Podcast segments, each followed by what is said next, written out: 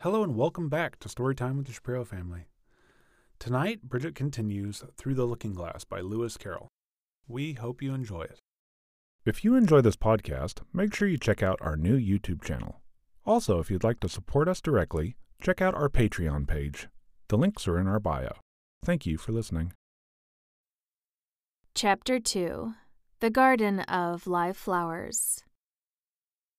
I should see the garden far better, said Alice to herself, if I could get to the top of that hill, and here's a path that leads straight to it. At least, no, it doesn't do that. After going a few yards along the path and turning several sharp corners, but I suppose it will at last. But how curiously it twists! It's more like a corkscrew than a path. Well, this turn goes to the hill, I suppose. No, it doesn't. This goes straight back to the house. Well, then, I'll try it the other way. And so she did, wandering up and down and trying turn after turn, but always coming back to the house, do what she would. Indeed, once, when she turned a corner rather more quickly than usual, she ran against it before she could stop herself. It's no use talking about it, Alice said, looking up at the house and pretending it was arguing with her. I'm not going in again yet. I know I should have to get through the looking glass again, back into the old room, and there'd be an end of all my adventures. So, resolutely turning her back upon the house, she set out once more down the path, determined to keep straight on till she got to the hill. For a few minutes all went on well, and she was just saying, I really shall do it this time. When the path gave a sudden twist and shook itself, as she described it afterwards, and the next moment she found herself actually walking in at the door. Oh, it's too bad, she cried. I never saw such a house for getting in the way. Never! However, there was the hill full in sight, so there was nothing to be done but start again. This time she came upon a large flower bed with a border of daisies and a willow tree growing in the middle. Oh, Tiger Lily, said Alice, addressing herself to one that was waving gracefully about in the wind. I wish you could talk.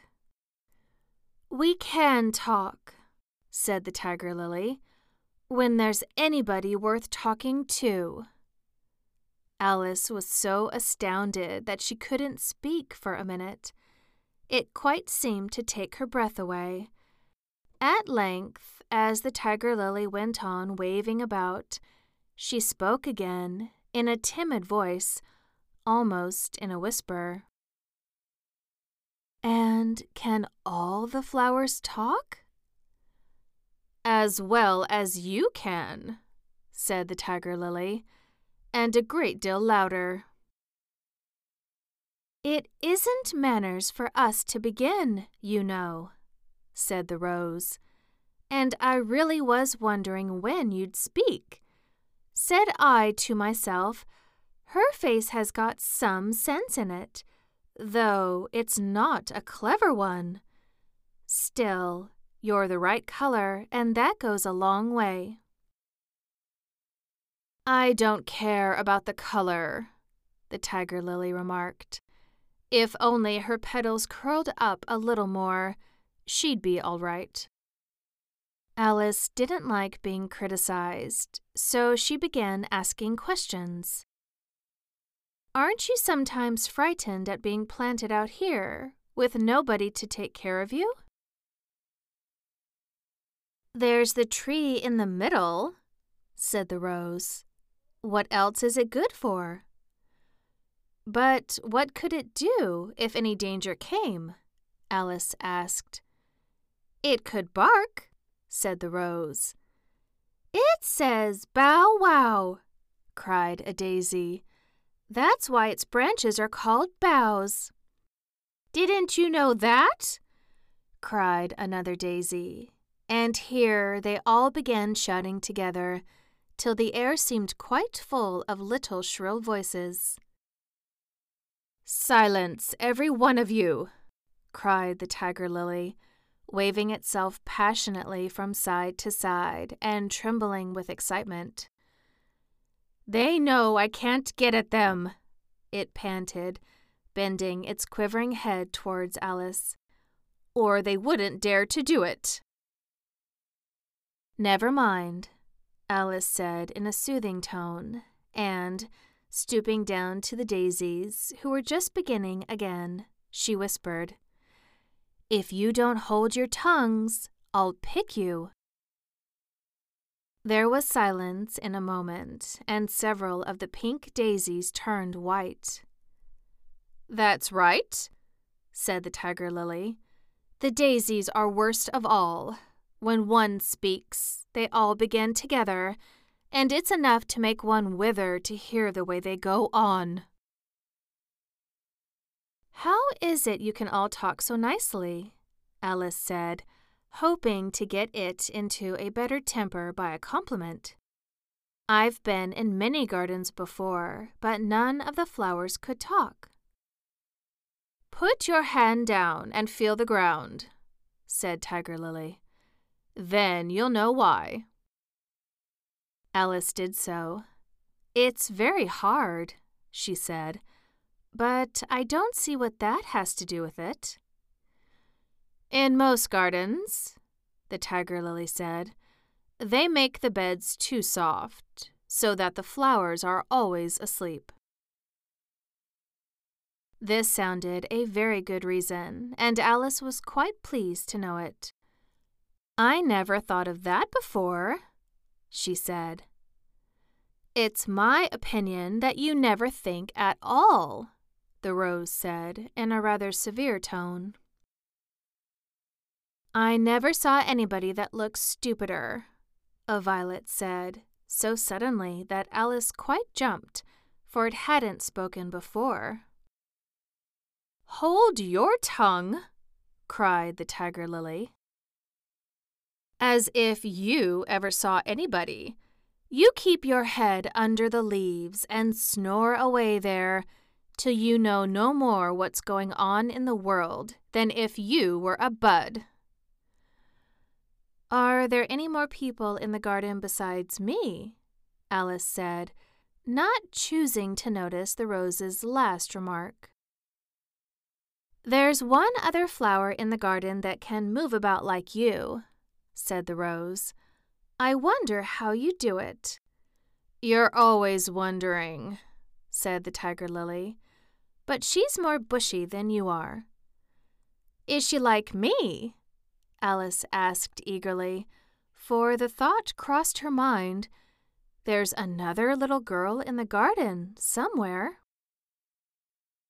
Well, she has the same awkward shape as you, the rose said, but she's redder, and her petals are shorter, I think. They're done up close, like a dahlia, said the tiger lily not tumbled about like yours. But that's not your fault, the rose added kindly. You're beginning to fade, you know, and then one can't help one's petals getting a little untidy. Alice didn't like this idea at all, so, to change the subject, she asked, Does she ever come out here? I dare say you'll see her soon, said the rose. She's one of the kind that has nine spikes, you know. Where does she wear them? Alice asked with some curiosity. Why, all round her head, of course, the rose replied. I was wondering you hadn't got some too. I thought it was the regular rule. She's coming, cried the larkspur. I hear her footstep. thump, thump along the gravel walk. Alice looked round eagerly and found it was the Red Queen. She's grown a good deal, was her first remark. She had indeed. When Alice first found her in the ashes, she had been only three inches high, and here she was, half a head taller than Alice herself. It's the fresh air that does it, said the rose. Wonderfully fine air it is out here. I think I'll go and meet her, said Alice, for, though the flowers were interesting enough, she felt that it would be far grander to have a talk with a real queen. And the queen would probably be nicer to her than the flowers were. You can't possibly do that, said the rose. I should advise you to walk the other way. This sounded nonsense to Alice, so she said nothing, but set off at once toward the Red Queen. To her surprise, she lost sight of her in a moment and found herself walking in at the front door again. A little provoked, she drew back, and, after looking everywhere for the Queen, whom she spied out at last a long way off, she thought she would try the plan, this time, of walking in the opposite direction. It succeeded beautifully. She had not been walking a minute before she found herself face to face with the Red Queen, and full in sight of the hill she had been so long aiming at. Where do you come from? said the Red Queen. And where are you going? Look up, speak nicely, and don't twiddle your fingers all the time. Alice attended to all these directions and explained, as well as she could, that she had lost her way.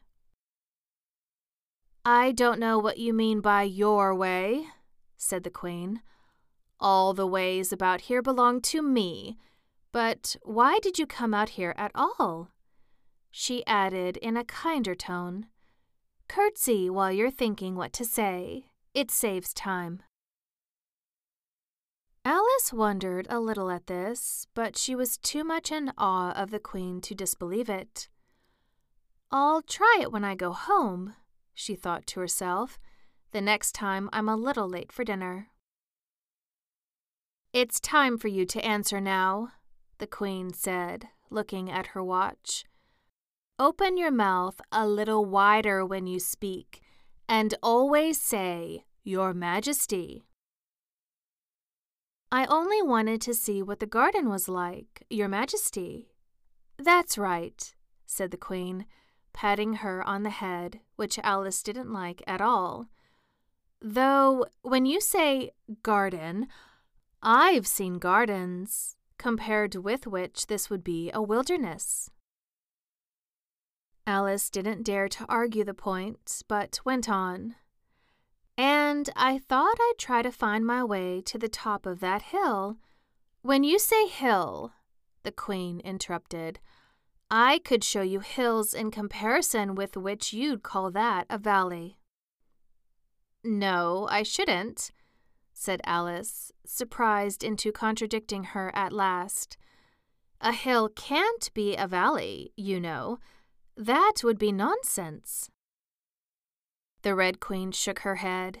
You may call it nonsense if you like, she said, but I've heard nonsense, compared with which that would be as sensible as a dictionary.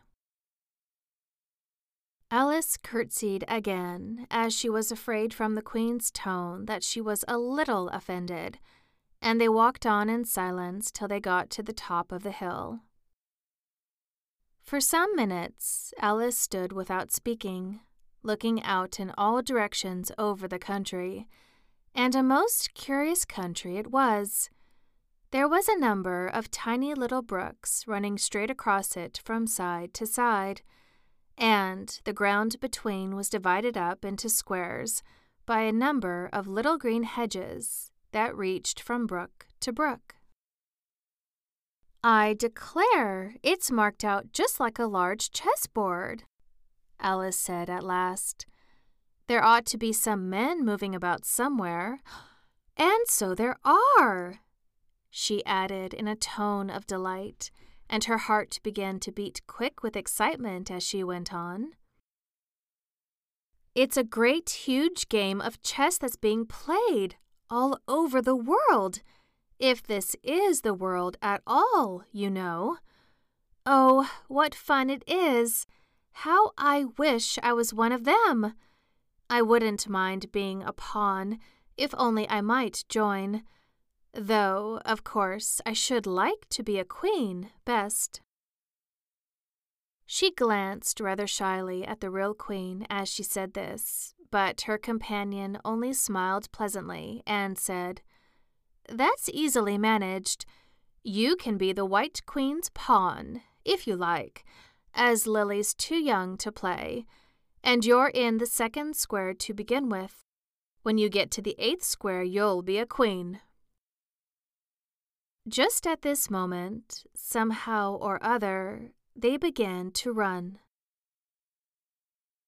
Alice never could quite make out, in thinking it over afterwards, how it was that they had began. All she remembers is that they were running hand in hand, and the queen went so fast that it was all she could do to keep up with her, and still the queen kept crying, Faster, faster! But Alice felt she could not go faster, though she had no breath left to say so. The most curious part of the thing was that the trees and the other things round them never changed their places at all, however fast they went. They never seemed to pass anything. I wonder if all the things move along with us, thought poor puzzled Alice. And the queen seemed to guess her thoughts, for she cried, Faster! Don't try to talk! Not that Alice had any idea of doing that. She felt as if she would never be able to talk again. She was getting so much out of breath, and still the queen cried, Faster! Faster! and dragged her along. Are we nearly there? Alice managed to pant out at last. Nearly there, the Queen repeated. Why, we passed it ten minutes ago. Faster.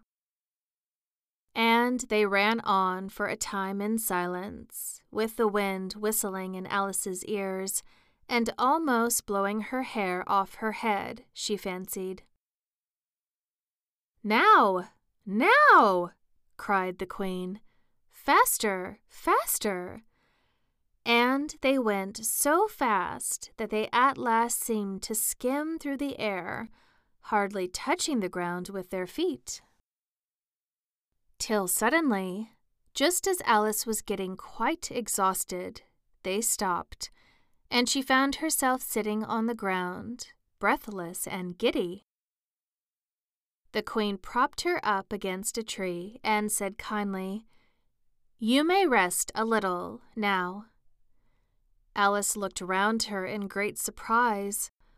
Why, I do believe we've been under this tree the whole time. Everything's just as it was. Of course it is, said the Queen. What would you have it?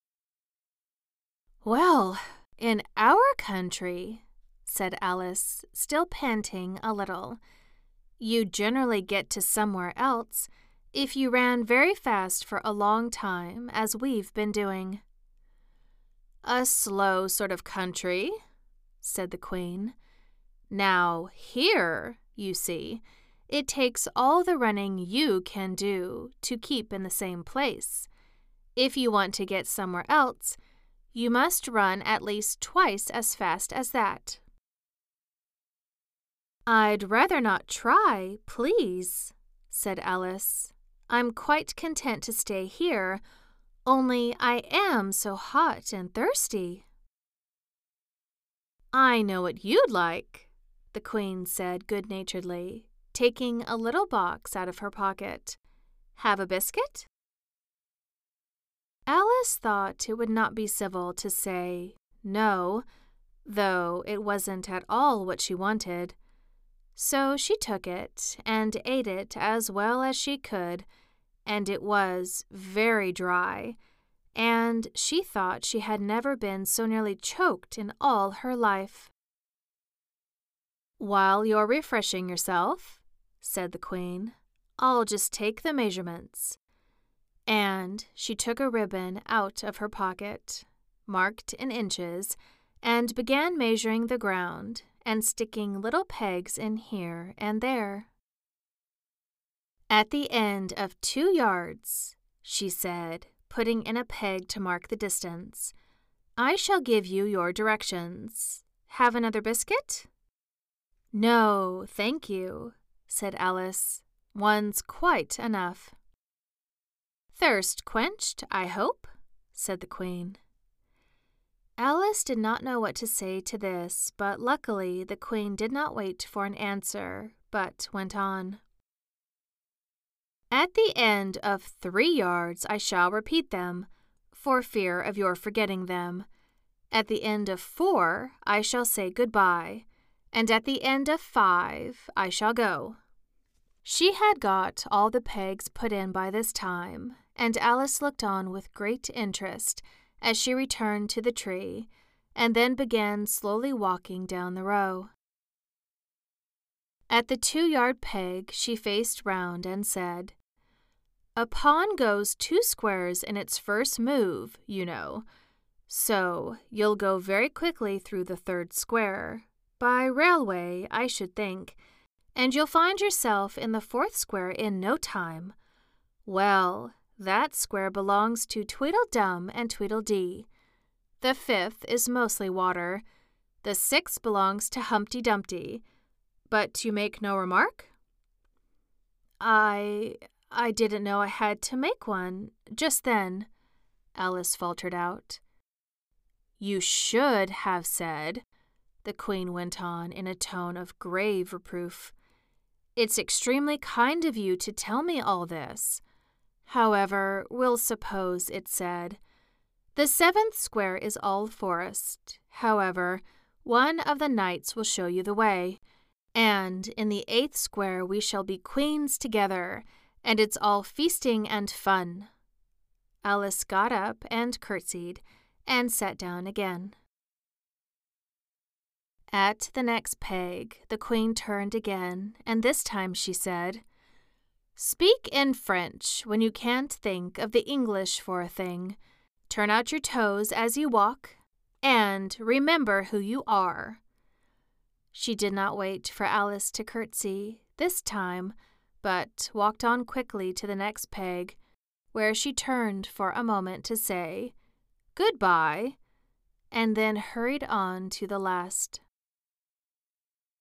How it happened, Alice never knew. But exactly as she came to the last peg, she was gone. Whether she vanished into the air, or whether she ran quickly into the wood, and she can run very fast, thought Alice. There was no way of guessing.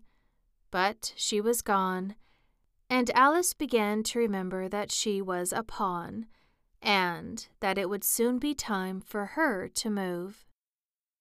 Thanks for listening, and join us next episode for Chapter 3 Looking Glass Insects. Good night.